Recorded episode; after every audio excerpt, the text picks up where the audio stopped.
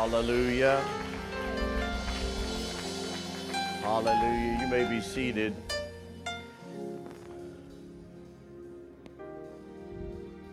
Stretch forth your hand of blessing. Father, this seed that has been sown into the work of this ministry, we ask for thy increase, overflow, and more than enough, that it might administer to the needs of both the ministry, the congregation, and the community into which you have planted us. Let it be, Father, for the edifying of the body, for the establishment of your work in the earth, and for the physical needs of this place. Let them be met by this seed. Let it grow into a mighty harvest. Each and every sower, Father, bless them in increase 30, 60, 100 fold, that the word of God would be manifested in their life. We thank you in the mighty name of Jesus for this that has been given, and we receive it by faith that it is enough. In Jesus' name, amen. We want to remind everybody that on this coming Wednesday, the deacons class will continue. So, those of you that are uh, working to be deacons, remind you to come on out this Wednesday at 7 p.m. and we will move forward with our lessons and instruction. If there is a change to that for any reason, we will communicate that to you prior to your coming here. But as it sits right now, the plan is that the classes will resume on this Wednesday. We know that there are a portion of the church that are uh, traveling. They are on a boat and they're stuck at sea. They have pulled into a port to port to disembark to catch airline uh, flights back to the mainland, and the governing authorities in those ports have refused to allow them to disembark, even though there is no sign or evidence of any sickness present with passengers or crew of that particular ship. So they are making preparations to uh, sail to the mainland, which extends their time. And we're believing God that He will keep them, He will bless them, that the cruise line is doing everything it can to, to help and to facilitate this change in their plans. We're believing by faith that God will move upon the authorities of the airlines, that seats will be available and adjustments will be made for them to fly back to Ohio when they do port in the United States. These are truly perilous times. But for the believer, they should not come as a shock for we have been made ready by the Word of God that these times were to come. I know that we are dealing with a pandemic in the nation, and depending on uh, how you relate man's information and man's wisdom with that of God will determine your response to the things that we are hearing. As a matter of fact, if you look in varying places, um, there was a Sam's Club, I believe, was somewhere down south, uh, maybe Alabama, where they were showing this group of people that were in shopping. They were just doing regular shopping, as evidenced by the video that was taken, carts were not overflowing. They didn't seem or appear to be uh, stocking up, just doing regular shopping. And they broke out in song, giving praise to God as they stood in line to pay for their groceries. On the flip side, there are videos out of Sam's Clubs, Walmarts, Costco's, and these different stores where people are hoarding and buying everything that they can get their hands on for fear that they're being going to be locked into a place and not have what is necessary. Yet their response is abnormal to the current conditions. So that tells you, even as psychologists have already begun to say over the news stations and um, different television broadcasting stations, that it is not a response that is commensurate with what is going on, but it is a response that is born of panic and anxiety. Panic and anxiety are evidence or characteristics of fear. As a child of God, we have to understand that we are not given the spirit of fear.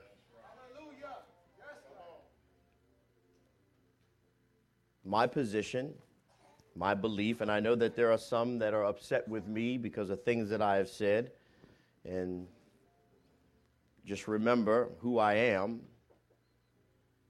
in the things that you say because what you say, even the things you say about me that you think I cannot hear, God hears, and I am the anointed of God, his prophet in the land, his apostle to the church. So your issue really is not with me, it's going to be with God. So be careful and bridle your tongue because anytime you start a statement with the phrase, with all due respect, what you're saying is, I have no respect. You may not always agree with what I say, and I've always told you that you may not agree with the things I say. But if I can point to Scripture, then you're not obeying me, you're obeying the Word of God. So when you negate the things I say that are of God based upon His Word, then your trouble or your uh, frustration isn't with me and what I'm saying, it's truly with God and what God is saying.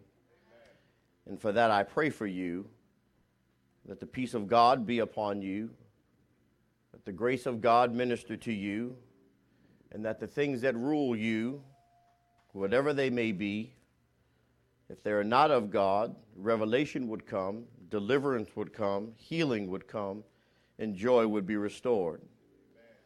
I know that's caused some people right now just to click me off, but that's fine. Because I didn't come, nor was I called to be friends with everybody, but to speak the truth. I want to be your friend. But I know that that's not always going to work out because I'm going to say things that cause you to confront yourself.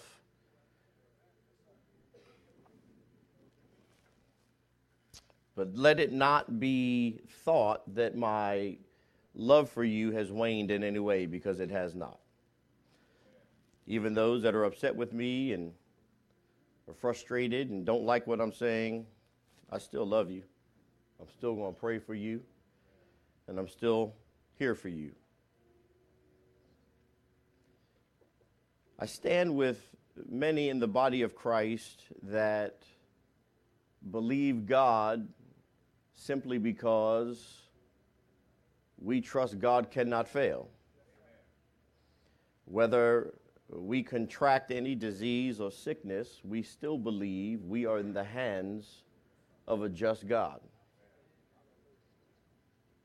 even if we lay down this life, this natural existence, we still believe that we are in the hands of a just God. I'm not afraid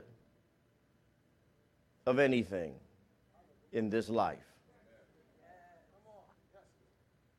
I'm not afraid of anything I'm not saying that I'm not susceptible to natural things that might afflict the body, but I'm not afraid of them. Because my God will either deliver me or he will take me home. And I am good with either. Now, maybe not everyone has that opinion or position. But Paul said to be absent from the body is to be present with the Lord. So I know that whether I'm alive here or alive there, I'm still going to be all right. Also, listening to the information that's being released in our society related to this current pandemic, this current crisis in humanity, the mortality rate is low. And we like to act like something is greater than what it is because it feeds the very thing that's trying to control us, which is our fear. But truth be told, the mortality rate is low. And the mortality rate is directly connected to those that have underlying health, serious health conditions specifically the elderly. Now, I believe that we should always take precaution and do the things that are necessary to protect our lives and to extend them as best we can, to live according to things that are just and right, to the information that we have to prolong natural life as long as we can We should be washing our hands and we should be cleanly, you know, cleanly and you know, we should be doing the things that are necessary, but as a society and doctors will now tell you we've gone overboard with disinfection strategies. We are getting to the place where we are no longer in union with our environment, but we are an abnormality, uh, uh an abnormality to our environment which is why we're seeing more people get sick with all kinds of different things because our bodies are not properly adjusting because we keep disinfecting everything, but you can't disinfect everything everywhere you go all the time. So your body now sees things as foreign versus just being in concert with them, dealing with them. Think that God did not create the man with a system called an immunity system for no reason. But God created man and gave man a system in his body so that his body could constantly adapt to every changing condition in the environment. But we, in our own wisdom, have made that system not function as it should or as good as it can. But I simply believe in God. I simply trust God. And I stand with my brothers and sisters across this planet that have gathered today to celebrate God, to deliver a word from the Lord. I stand with them in faith and in prayer over the body of Christ, over this world, and all that are dwelling in it, those that are affected by this pandemic and those that are not, the afflicted and the unafflicted alike. And I call upon God to send His grace to release His healing virtue into the land, that this would not be what people are trying to make it but that God would yet again demonstrate his power over all things. And the manifestation of that power would be relevant in our current crisis. Amen? And I believe God heard me, and he responds to the very things which we say. The Bible declares whatever you bind on earth is bound in heaven. Whatever you loose on earth is loose in heaven. Some of us, just by the mere behavior we demonstrate, are loosing into our own life the very thing we're afraid of.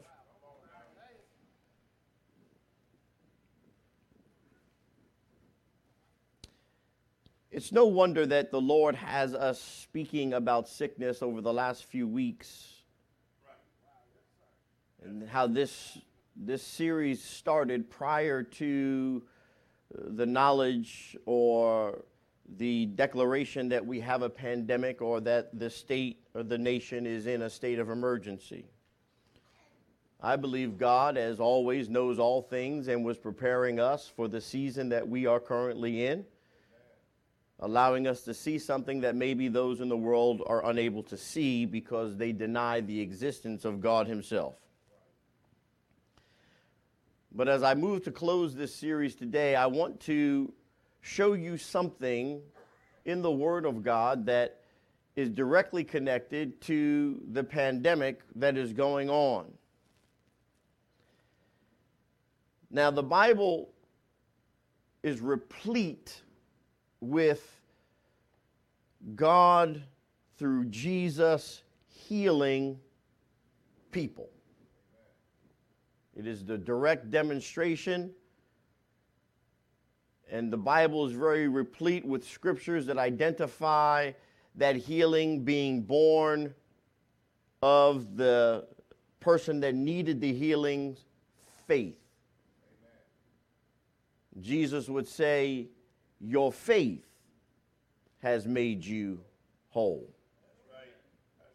Your belief in my capacity to heal you has made you whole. Now, if we can believe in the capacity of God to heal us if we're sick, why can we not believe in the capacity of God to protect us from getting sick when after today's sermon you will see the evidence in God's word that sickness and disease truly is not the portion of the believer. Wow. This is going to blow your mind. One of the signs of this current disease, and the, one of the very things, if you looked at the presidential address yesterday, the, the briefing that they had, they made a statement of something they did prior to everyone entering the room that they were going to be in to re- make this statement. They said, We checked everyone's what? Temperature. So you guys ought to be up on the news. They checked everyone's temperature because a bright line or one of the things they look for to see if you may or may not be infected with this specific uh, sickness is an elevated temperature or a fever. The bright line now is a temperature above 100.4, which is the release of the CDC standard at this time. So if you have a, a 100.4, not 104, but a 100.4 temperature, they look at you a little harder. And they try to isolate you because that is a sign that there may be something else going on. So that is a sign. Just you having a temperature or a fever.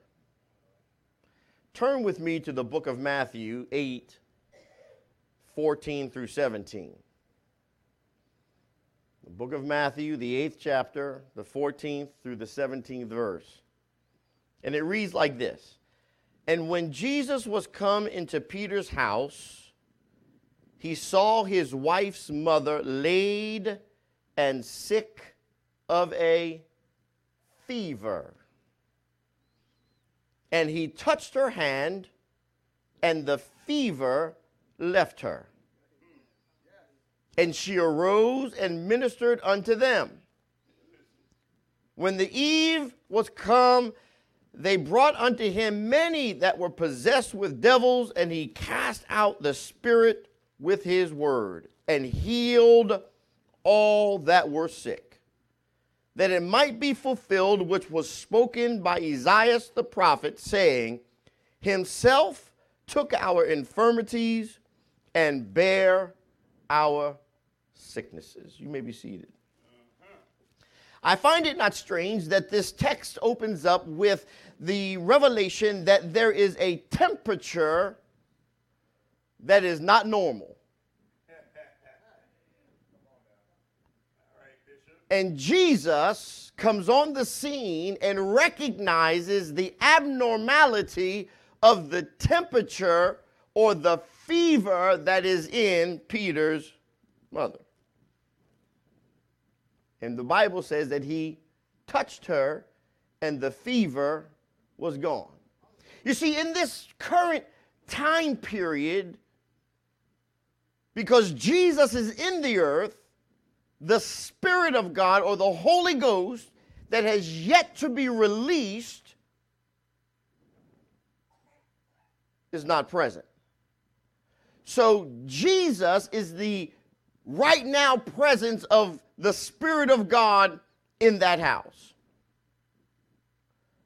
But Jesus, when he left, he said, I leave you not alone, but I send my spirit back. Now, Jesus touches this woman. How many of you are filled with the gift of the Holy Ghost? That means you are in constant contact with Jesus. That means Jesus, the hand of Jesus, is always on you. And if he touches this woman and causes the fever to leave, then anything that is abnormal for your body must still obey the touch of God. I'm afraid to tell you to look at your neighbor because now everyone's scared to look at each other and talk to each other. My spit might get on you and infect you with something. So just look up at the ceiling and declare, I'm touched. As we examine the text, we see that the word, which is translated from the Greek word lambano, means to take something in order to carry it away, or in essence, to remove this thing from something. And the word bear from the Greek word bastazo, which is to lift with the purpose of removal. So God's word is showing us that Jesus lifts our sicknesses with the purpose to carry our sicknesses away. The idea is that those in the body of Christ who are now living in their rebirth or in the second birth after the knowledge of Christ now have an assurance or a confidence that we are free from having to suffer from the sickness because we are touched by the Lord. I don't have to be sick. Jesus didn't merely enter into the fellowship with our suffering, but he actually bore them for the sole purpose to take them away. We have a problem as humans always trying to take back what has been taken from us. Sickness and disease are born of sin. They were brought into this world through sin. It, it, it, was not a creative act of God in his creation. The crowning jewel of his creation is man, and it was never God's intention that man would be sick. We were created in perfection, embodied with the life of God, and God is immune from sickness. That means that in man, God breathed not only life, but a immunity to sickness in our first created state. So if God is not sick and God cannot get sick, then those who are created in his image and after his likeness were also created not to get sick. It was never God's intention that you should be sick.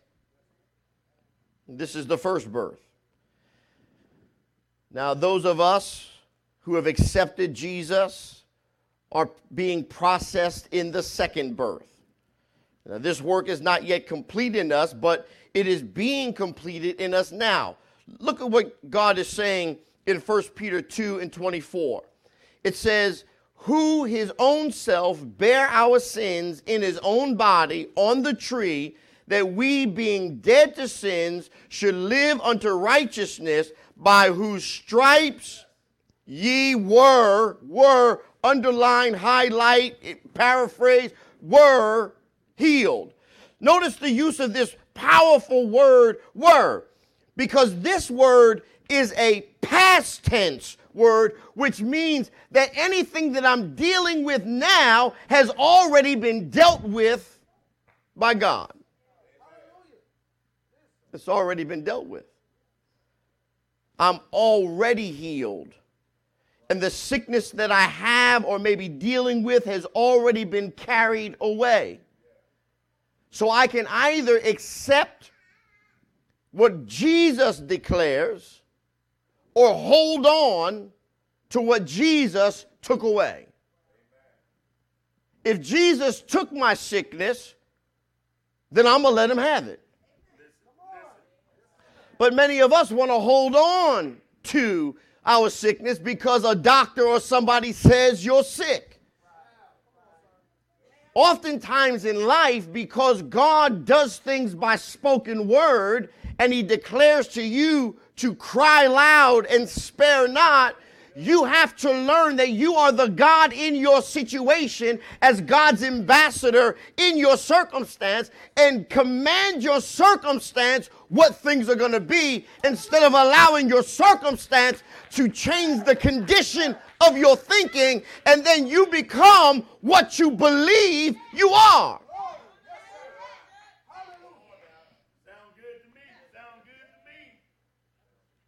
When you're dealing with sickness, you have to remind yourself that according to the Word of God, and if I really believe the Word of God, the, that the Word is true and the Word cannot lie, then according to the Word of God, that what I'm dealing with in my body, I've already been delivered from. I'm not looking for deliverance, I have already received deliverance. See, some of us will believe some of the things that are, that are storied in the Bible, and that's how we look at them as stories in the Bible. These happenings that took place a long time ago. Yeah, I can believe that those things are true. That God, uh, that through Jesus, uh, many were sick and made well, and uh, the blind were made to see, the lame were made to walk, devils and demons were cast out. I can believe all of that way back then when Jesus was, you know, functioning in the earth. But somehow to correlate that to our current time, we believe that what once was maybe isn't so much today. So we can say, yeah, I believe God is a healer, yet we struggle with our own issues because we believe past tense and not present tense not even realizing that what he did in the past is in my present. This is the amazing thing about God because God, with God, everything is right now. And because everything is right now, that what is present for me is already past for God. But if my faith is in God, then I have to accept and believe what his word says because his word cannot lie. And it declares that you are already healed and your sickness has already been carried away. So we, the body of Christ, should have this confidence that it has already been done in Christ for us. We're not building a work but continuing in the completed work of Jesus. I don't have to be sick because I've already been healed from sickness. In other words, I don't have to accept my condition. I can command my condition to manifest what God has already done. I'm not looking for God to heal me. I'm accepting that God has already healed me. I'm not looking for a vaccine. I'm accepting that God is the vaccine. I'm not looking for medical attention. I'm accepting that God has already released medical attention in my body in such a fashion that He's removed it from me. Now, I'll give you a present day example of what I'm talking about. Just the other week, we laid hands on Sister Sherry, who was dealing with um, what do they call it? The, the, the kidney stones that required surgery. And as we laid hands on her and prayed for her, our prayer was this God, when the doctors go to perform their surgical process, not only guide and direct them and keep them as they lay hands on your daughter, but Father, allow them to not find what they're looking for. I got the report yesterday that not only did the surgery go good, but when they went in there to remove the stone, there was no stone to be found because we stood in agreement that God had already carried away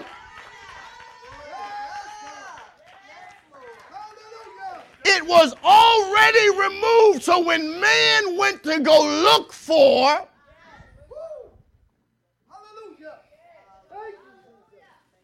I don't have to be sick. Look at the manner in which Jesus deals with the fever of Peter's mother in law. What, what, what took place? Jesus saw her and he touched her. Jesus reached out and touched her hand, and immediately the fever left her body. It had been carried away from her by Jesus. Now, what Jesus was doing in this instance was preempting what he was to do when he would lay his life down on the cross. What was isolated to Peter's mother in law was loose to every born again believer because Jesus came to heal not just a part of us, but to heal all of us once and for all completely. Remember, in, in, in, the, in the first birth, health was natural. Health was a part of our makeup. We weren't, Adam wasn't in the garden with hand sanitizer. Adam wasn't running around touching a tree to pull a fruit off and then washing his hands. He was born and embodied health. Health was natural and a part of the makeup of who we are.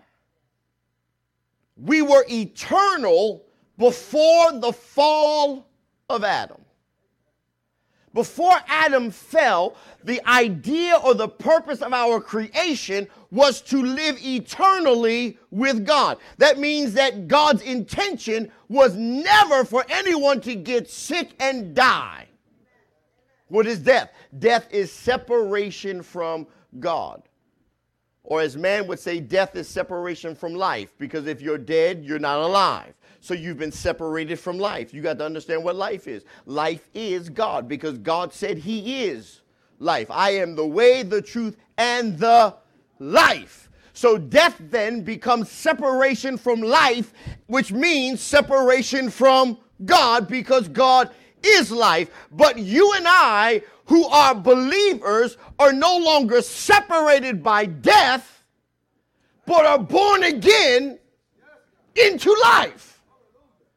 And the life that we're born into is not susceptible to sickness. But we have a spiritual immunity from sickness so that we might live eternally with God. Now, the physical man, the physical man's purpose is not to live with God eternally because the physical man is carnal. The physical man is enmity against God. The flesh of man is enmity against God. This current state of our being is not going to be with God eternally. We are restricted in our current existence. Yet this existence benefits from the indwelling of life itself. The body benefits because of the power of God that is working in your life. And because of that, your physical body can be removed from the issues of life. We were created in the image of God. We have to understand this. Our life was created and our bodies were formed in the image of God. So death and sickness did not originate from God, they originated with sin and are now being propagated by the devil. John 10 and 10 says this The thief cometh not but for to steal and to kill and to destroy. Watch this. I am come that they might have life and that they might have it more abundantly. Paul says in, uh, in, in the book of Acts, or I'm sorry, Acts says in, in chapter 10 and 38, how God anointed Jesus of Nazareth with the Holy Ghost and with power, who went about doing good and healing all that were oppressed of the devil, for God was with him. So Jesus calls his disciples together and empowers them to do his will in the earth, which is to reestablish life in creation. The enemy does not want this to happen. So the enemy drives the church to isolate itself because you're the cure of the sickness that is in the world. So the enemy does what he can to remove the cure. When disease is created on purpose as a um, offensive weapon against somebody, whoever creates the, the disease also creates a vaccination or a cure for that disease so that once they put it out, if it gets out of control or if they're ready to stop it, they have the ability to do that. We are the cure for what is going on in the world. And to keep the world sick, the enemy is doing everything in his power to remove or to isolate the cure from the world. Because if the Bible says that if you are sick, it says, call the elders of the church. But if the elders are isolated, then you can't recover from your sickness because the purpose of calling the elders is that the healing virtue of God might be released in your natural life.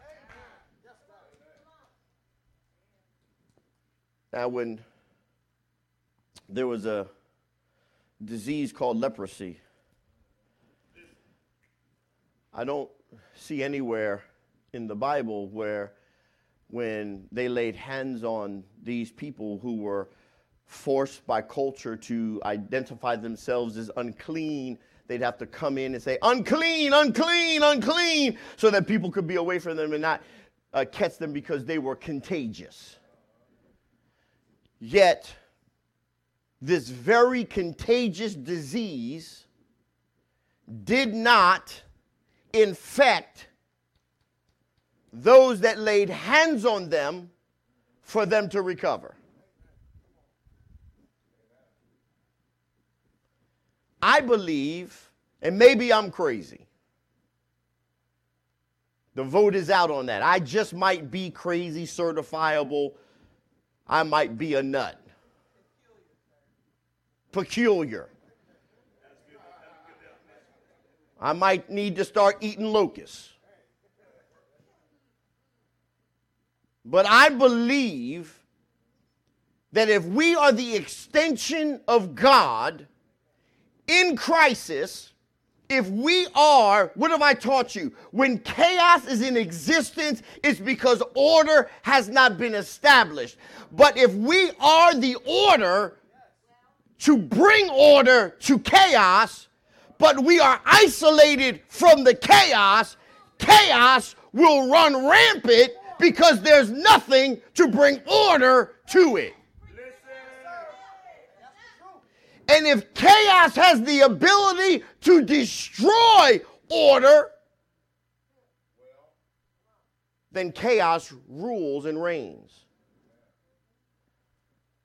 So I'm crazy enough to believe that if I'm functioning and operating in what God has declared for me to do, not as a pastor, not as a bishop, not as the chief apologist of this work, but if I'm functioning simply in what God has called me to do as a believer in God, I can lay hands on the sick and watch them recover. And not only they recover, but me not become infected by what they have.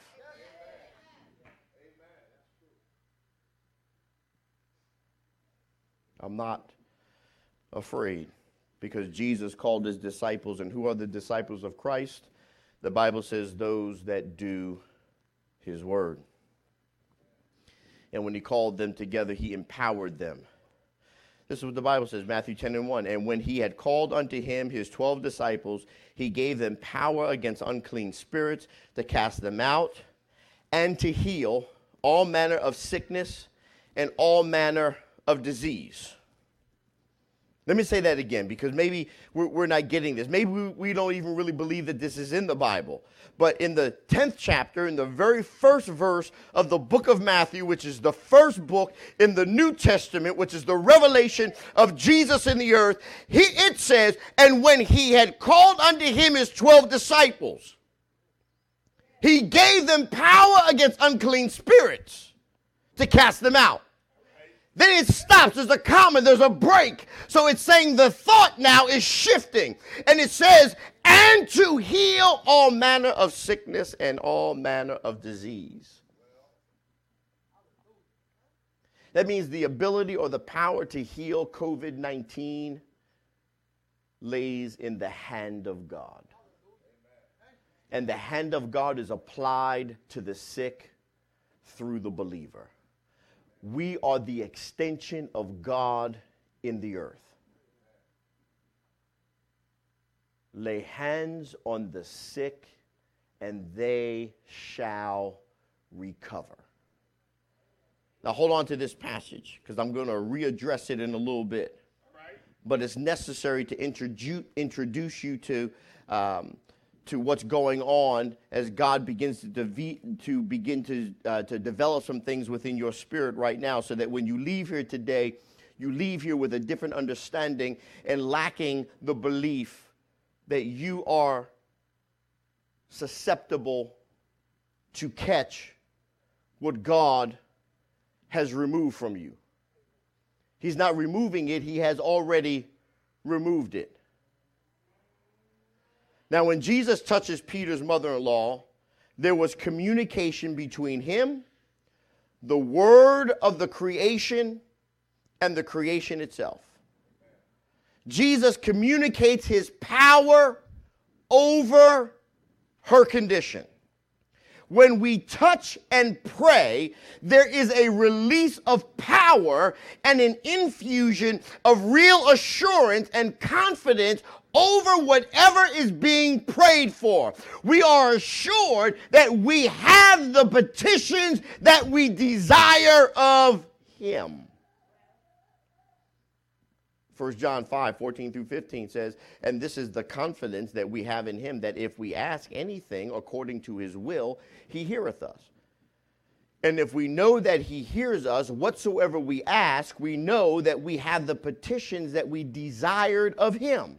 It goes on to say in Ephesians 3 and 20, Now unto him that is able to do exceedingly abundantly above all that we ask or think, watch this, according to the power that worketh in us.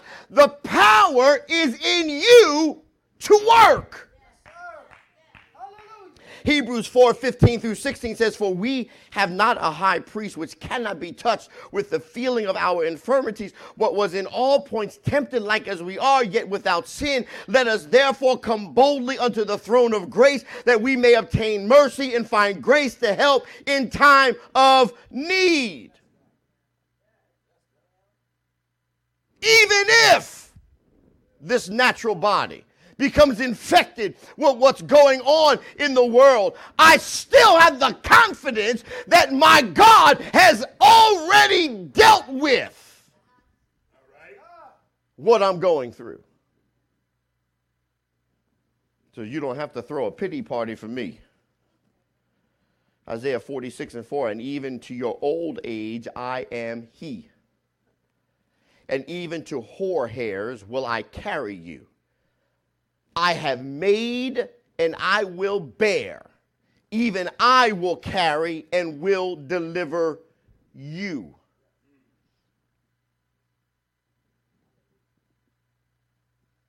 We're running around scared, calling it wisdom.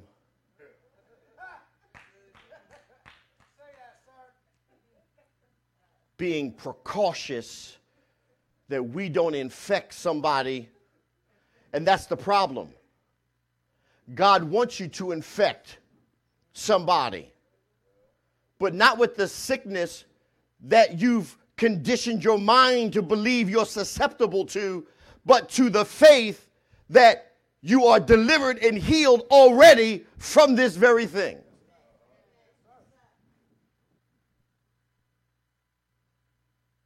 I know some people are mad with me.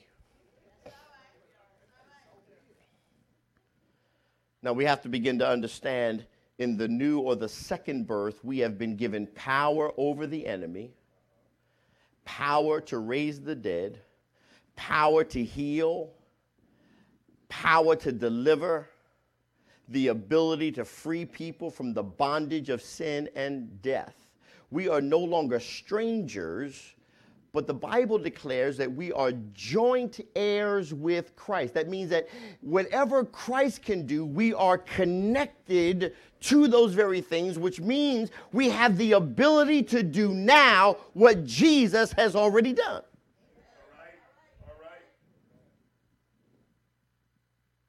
When we say this life I now live, I live through the power or the presence of God in me, so that I am dead, but Jesus is alive. Why, why do we declare that in baptism, what we're saying is, is that the old me has died and the new me came out of the water, even as Jesus came out of the grave? And if that is true, then what went in the water was different than what came out of the water because what went in the grave was different than what came out of the grave. So if what came out of the grave, the Bible declares, was crowned with all power, when I came out of the water, guess what? I was crowned with all power. If I have all power, then every power is subject to the power that is in me. That means the power of COVID 19 is subject to the power of Jesus that is dwelling on the inside of me. And I have the authority, I have the God given right to speak against this disease because this disease is an abomination in the eyes of God. It was never intended to become part of the makeup of God's crowning creation, which is man. God intended that no sickness should befall you. Now, this work of redemption is not complete because we're still living in a corruptible body. However, we are no longer void of the knowledge of who we are in Him and what we are capable to accomplish in His name so that the glory of God might be revealed in us, watch this, through our faith. Why are you out and about? Because I believe.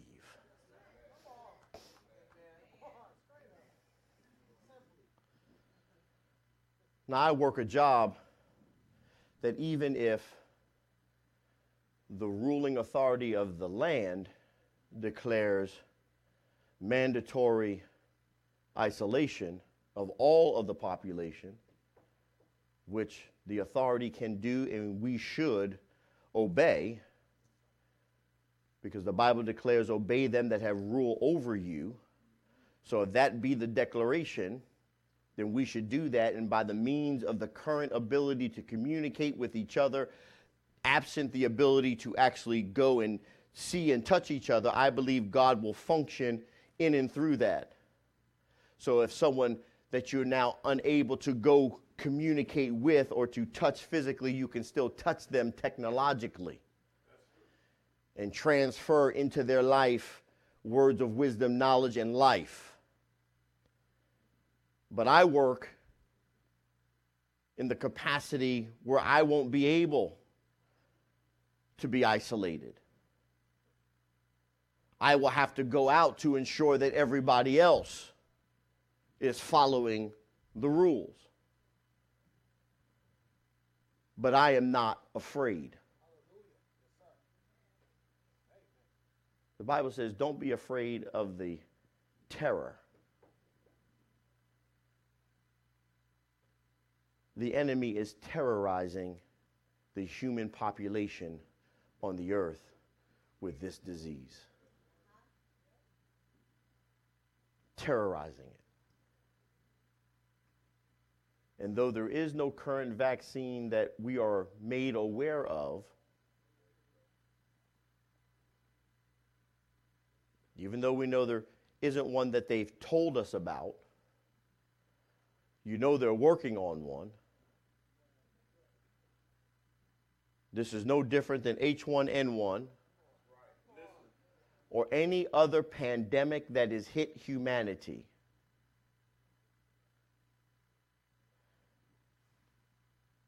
I'm not disqualifying or discounting those that are affected and have succumbed in their natural life, in their natural body, and it's, it's brought death because of other health conditions. I'm not discounting that. But there are a lot of things that kill you. Airplanes fall out the sky all the time. Cars crash and people die all the time. Death by sickness is not unheard of, it happens all the time. People have heart attacks and die from failed operations, and all kinds of stuff happen all the time. The judgment of God against sin is death.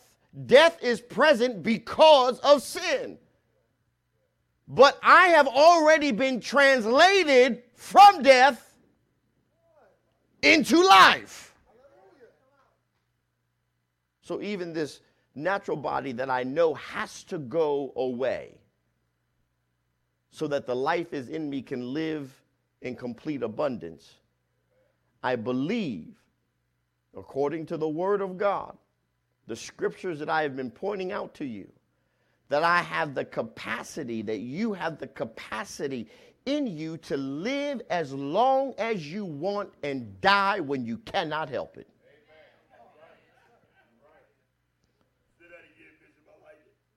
This is what God is teaching us. listen to this. He says, Matthew 10, 1 through 2, and when he had called unto him his 12 disciples, I told you I was going to get back to this, and I'm moving towards my close because I know you're, you're ready to go back to your isolation places. isolate until you run out of some Cheerios, then you won't worry about going to the grocery store to try to find some. You're, you're going to make that sacrifice to get your McDonald's, eh, you know. Can't get toilet paper, but you can buy all the soap you want because people want to be able to wipe themselves, but they don't want to be clean. Matthew 10, 1 through 2. And when he had called unto him his 12 disciples, he gave them power against unclean spirits to cast them out and to heal all manner of sickness and all manner of disease. So as we look at this passage, Jesus clearly gives the disciples power and authority. Power to heal and to cast out demons was given to prove that Christ was truly the Son of God. The gift of the power of God functioning in you is the revelation to the world that Jesus is God. The apostles were given the same authority and the same power because they were being sent in the name of Jesus. They were proclaiming Jesus and the message of Jesus to be true.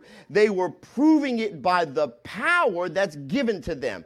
We are the continuation of this work in Christ. We are sent out into this world to proclaim the gospel, and we are given power to demonstrate the authority that is in the name of Jesus over the things that men might know we are of God. That's why I was not afraid to tell everyone to come to church. That's why I was not afraid. Wisdom is demonstrated in the announcements that I've given you. Taking the proper precautions and doing the things that are right concerning the elderly because of the physical condition that we cannot negate. That's the demonstration of wisdom.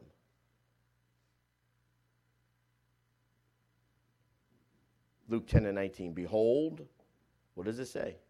I give unto you power to what? Tread on serpents and scorpions and over all the power of the enemy. Now, here's the key and nothing shall by any means hurt you. Do you believe the word of God or don't you?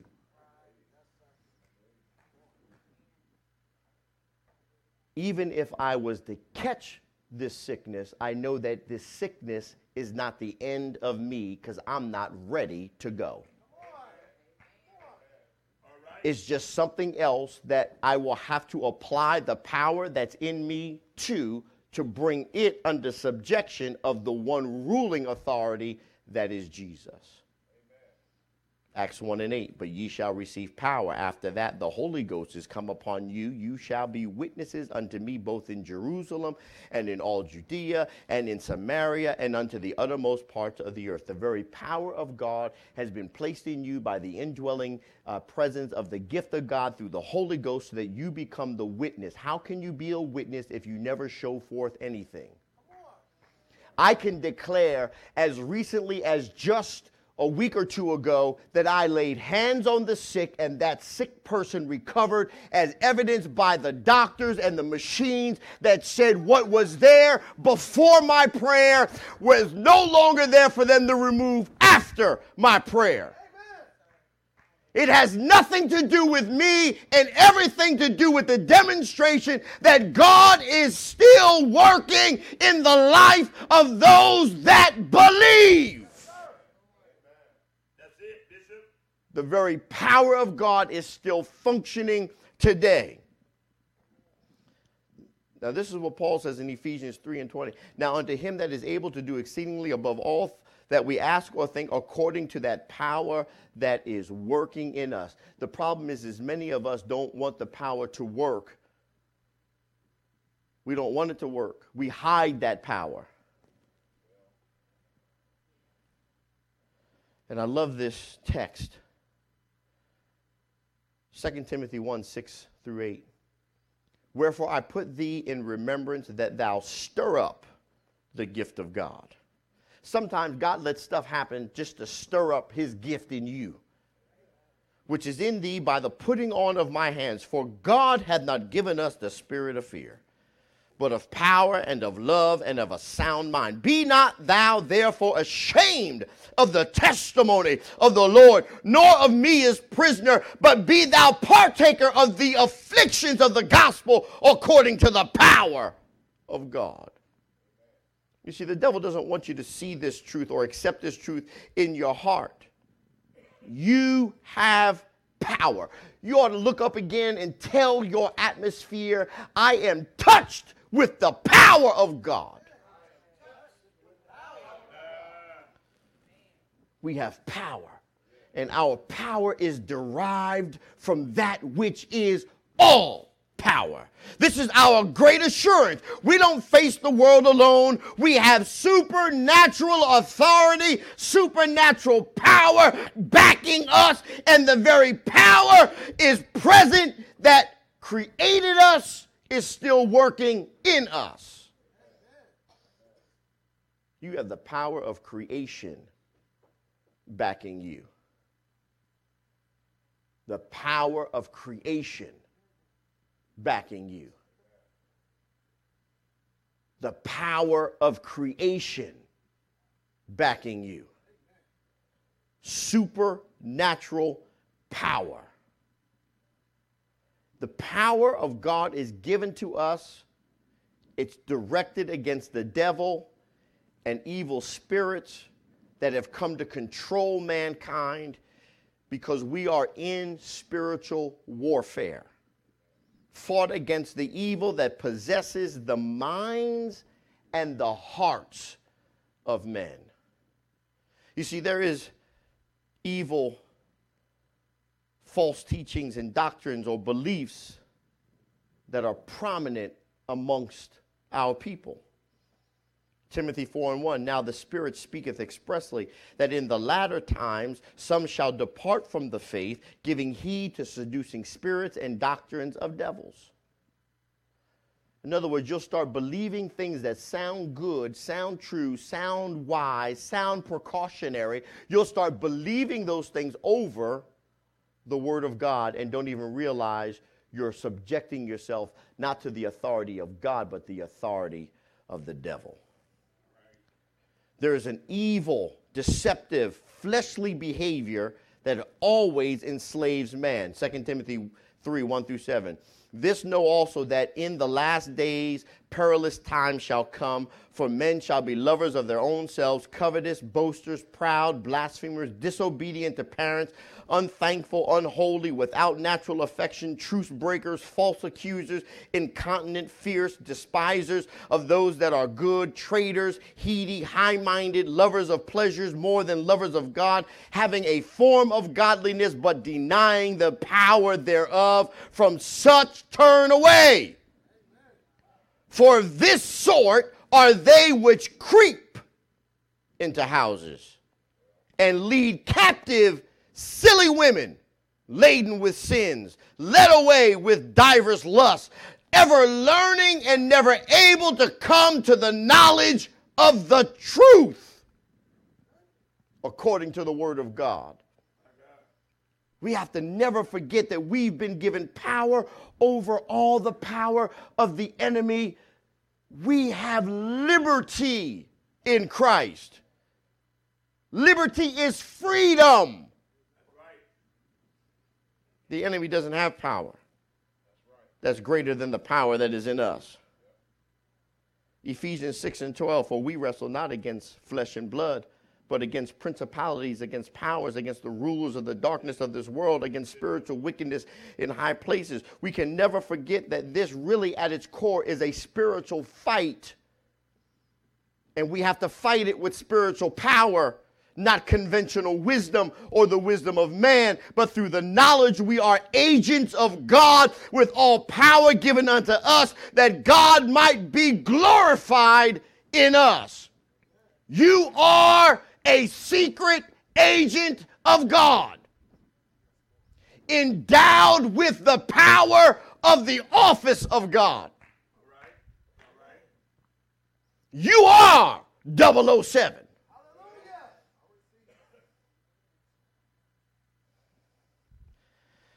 You see, if you're struggling to understand your power, you have to realize that the power that is in you is greater, much greater than the power that is in the world. Romans 8 and 31. What shall we then say to these things? If God be for us, who can be against us? 1 John 4 and 4 Ye are of God, little children, and have overcome them, because greater is he that is in you than he that is in the world.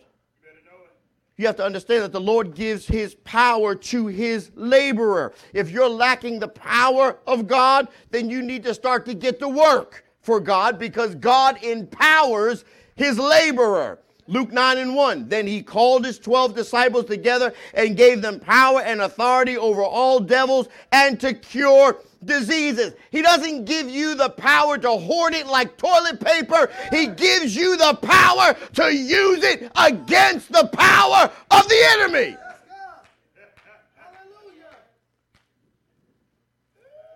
And it's not limited power, it's power over all the power of the enemy. Ephesians 1 and 19. And what is the exceeding greatness of his power to us, word, who believe, keyword believe, according to the working of his mighty power? Unto now unto him that is able to do exceedingly abundantly above all that we ask or think, according to that power that is working in us. You see, the laborer is perfectly secure against all enemies no spiritual power shall by any means be able to touch the laborer of God. He is secure in the hands of God. Why do you say this? Because the Bible declares in 2 Timothy 4 and 18, and the Lord shall deliver me from every evil work and will preserve me unto his heavenly kingdom, to whom be glory forever and ever. Genesis 28 and 15 says, And behold, I am with thee and will keep thee where? In all places, whithersoever thou goest, and will bring thee again into this land, for I will not leave thee until I have done that which I have spoken to thee of. God is with us. The power of the life of God is with us.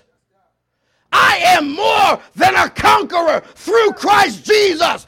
This is just another enemy that is waiting to be conquered.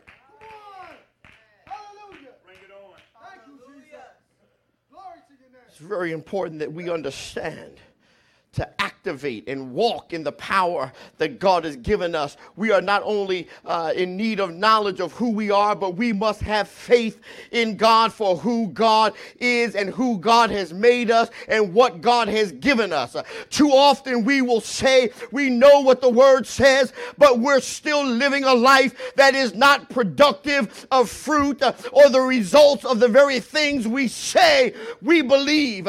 From afar off, we seem like we should be producing because there are some leaves uh, or there is some knowledge, but up close we find no fruit at all. We must operate without fear and without doubt. Uh, I made a bold statement when I started preaching this series. Uh, God was going to heal physical bodies of those who would believe, and He was going to work miracles in our midst. Even the study of this, as I reflected back on what I've been saying to you from God, the the enemy wanted me to fear that nothing would happen. And then Sherry came along to be a witness that what I'm saying is not only relevant, but it's true and works right now.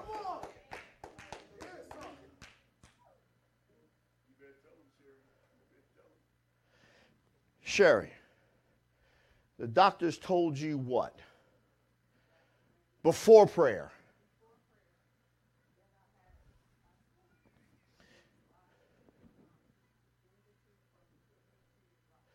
In the tube from the kidney to your bladder was lodged a rock.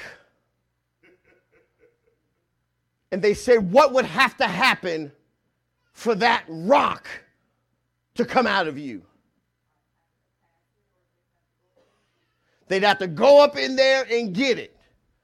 So they scheduled surgery because they did not expect you to pass it.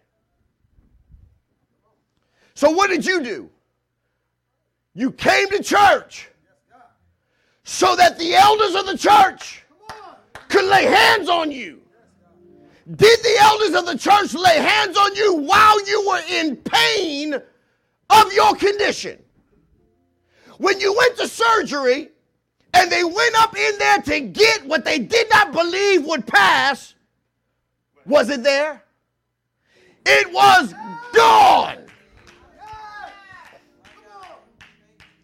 Surgical evidence of the power of God over the created thing because we are always witnesses of the power of God over the power of the enemy.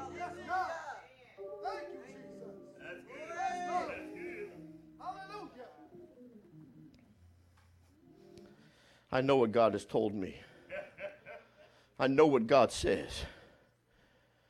You see, Mark 11, 22 through 23, and Jesus answering saith unto them, Have faith in God. For verily I say unto you that whosoever shall say unto this mountain, Be thou removed, and be thou cast into the sea, and shall not doubt in his heart, but shall believe that those things which he saith shall come to pass, he shall have whatsoever he saith.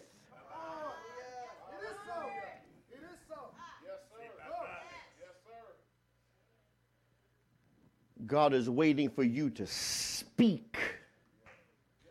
The problem is, is you're not speaking the things of God, you're speaking the wisdom of man. You see, faith, the first condition of prayer is faith. You might as well not pray if you don't have faith in God. You ain't doing nothing but wasting your breath. If you're praying, but you lack faith, that's belief that the very thing that you're saying has the capacity to happen. As a matter of fact, I think things don't happen because I have not spoken them yet. So if I want them to happen, I understand I have to first speak them and put the power of my faith behind them that God will manifest the very things that I have spoken so that He can be glorified in me. You see, the object of faith is God Himself the critical words are in God. There are three significant things that you need to understand about the object of faith. Jesus did not say have faith, but he said have faith in God. Faith has to have an object. In God is where one is to have faith, where one is to place his faith. Faith has no value by itself, its value is connected to its object. The Bible never says to have faith in faith, yet, this is the experience of too many in the body. Too often, a great difficulty or problem arises, uh, and the believer feels uh, he has to arouse his faith. Uh, he feels that if he can just stir up enough faith, he will whip the problem. But in reality, he has had faith in faith. His mind, his attention, and his heart have been focused on faith, not on the object of his faith, which is God. I'm not focused on my faith, I'm focused on the object of my faith, which is greater than the object of my fear.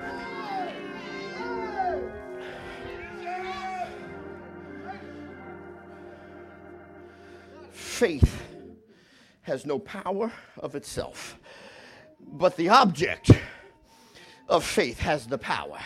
Uh, your faith is not going to remove the mountain.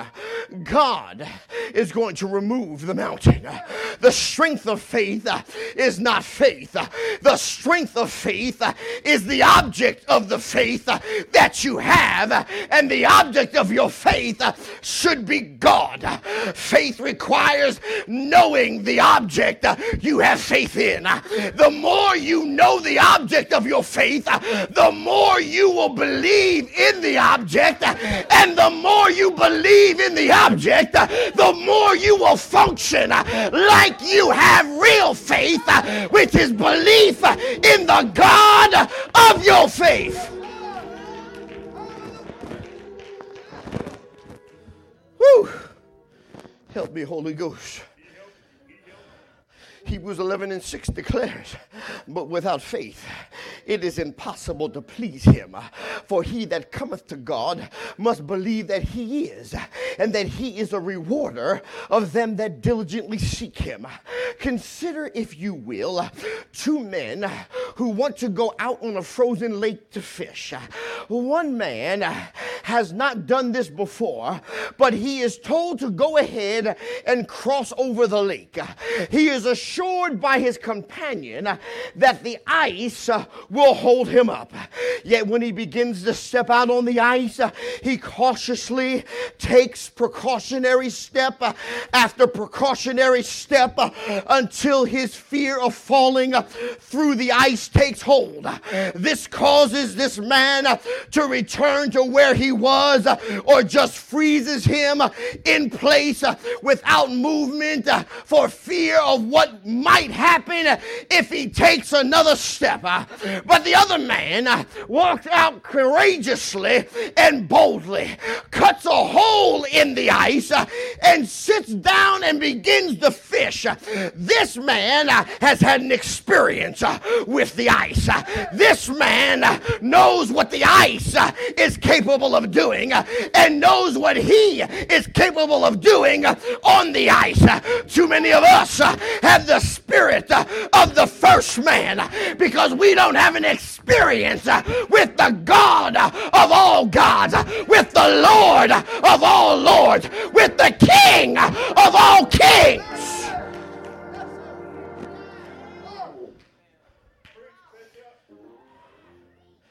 Let me ask you three questions. What supported the man sitting out on the ice? Was it his faith in the ice? Or was it the ice, the object of his faith? Who had the strongest faith in this story I've told you? What made the difference between the faith demonstrated by each one? One thing, one man knew the ice, the other man did not know the ice. You have to understand, if you don't take time to know God, you're going to continue to behave like one that only has a cursory knowledge uh, or a limited knowledge of the God you say you know and you are in relationship with. God can't shock me because I've already accepted that He can do more than I could ever ask Him to do anyway. I'm not shocked by the working of miracles. The problem that many of us have is where miracles aren't working because you'd be shocked if the miracle came and God don't want to shock you. He wants you to just know with an expectation that the very thing I've declared is going to come to pass.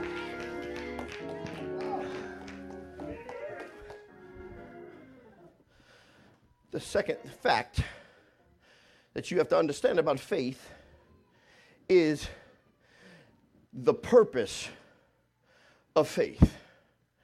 You see, the purpose of faith is to remove mountains. Jesus says, have faith in God. And then Jesus says, say unto this mountain, be thou removed. We have to understand what Jesus is saying here what are mountains? Is this a literal or a figurative statement? Or maybe it's both. Mountains represent immovable things. They represent the seemingly impossible. It is something almost too steep to climb, almost too high to cross, almost too awesome to see beyond. This is the reason that Jesus discusses prayer in communion with faith. You will learn to have faith in God as you pray and commune with God, the object of your faith. The more you pray and build a relationship with the object of your faith, the more you will know God. And the more you know God, the more you will experience faith in God and experience the removal of mountains that slow your progress through life.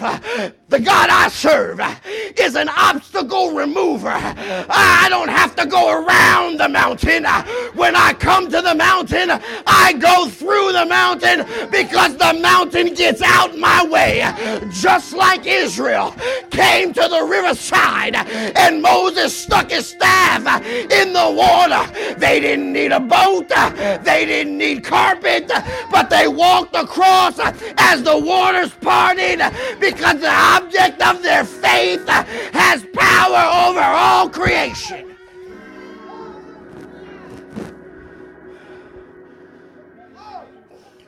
Oh, help me, Holy Ghost. The last thing you need to note about faith, and on my way to my seat, is that you have to possess faith. There is a way to possess faith. And the way to possess faith is prayer. This is what Jesus explicitly says Whosoever shall not doubt, but shall believe that those things which he saith shall come to pass. He shall have whatsoever he saith.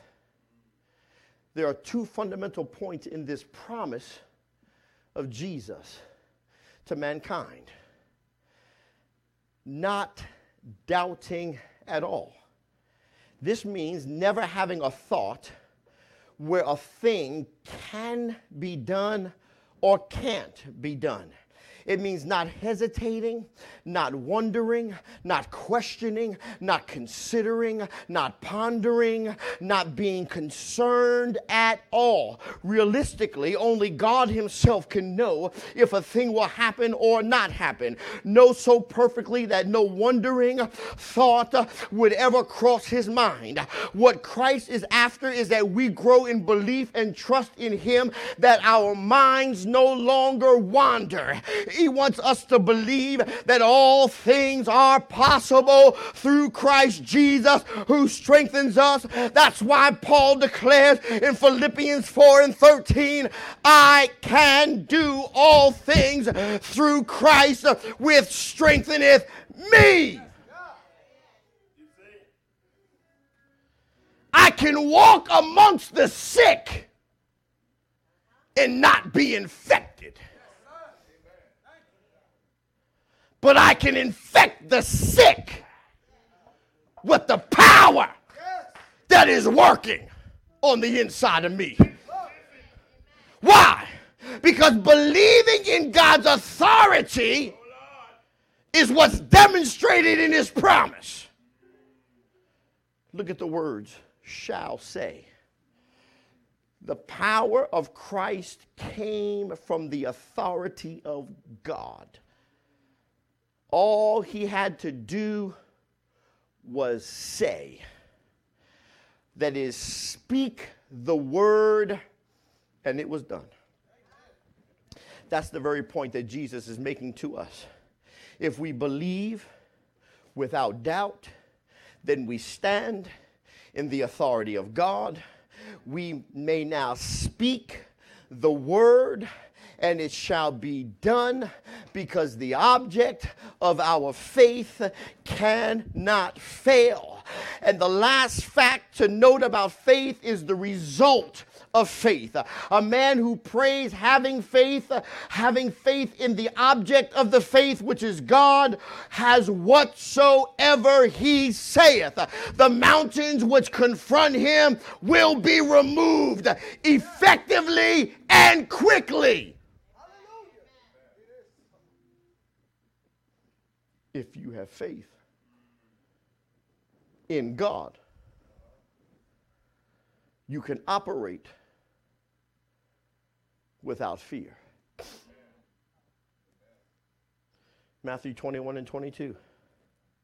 And all things, whatsoever ye shall ask in prayer, believing ye shall receive. There's no possibility there's no plausibility. There's no maybe, maybe not. It is a definitive statement.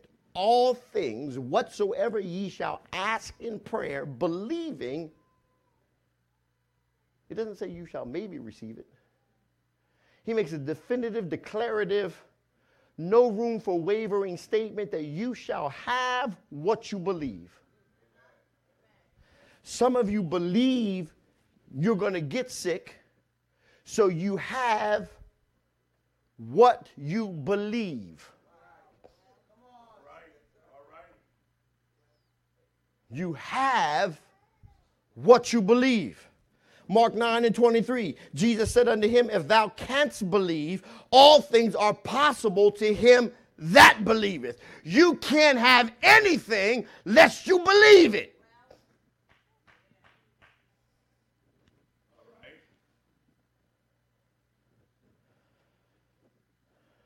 Let me just close with this one text.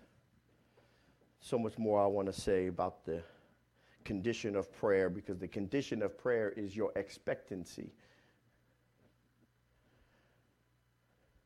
You're pregnant.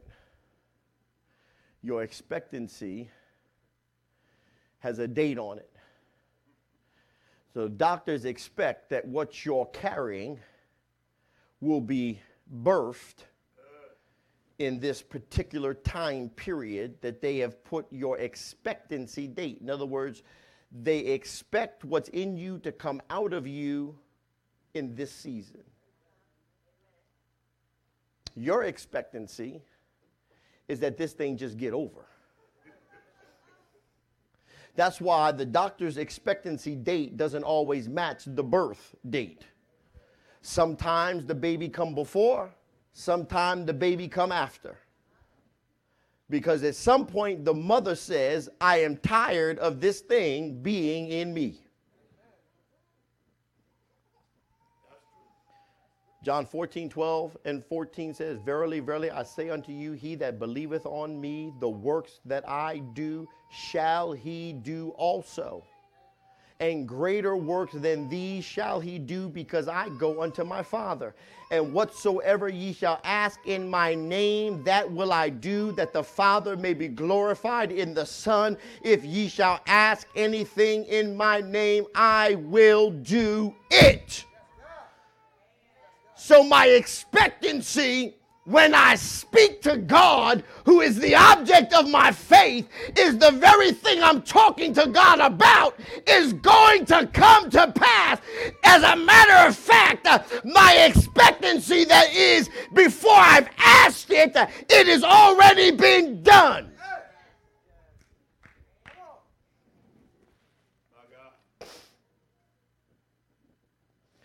But the very thing that you expect can only come if you believe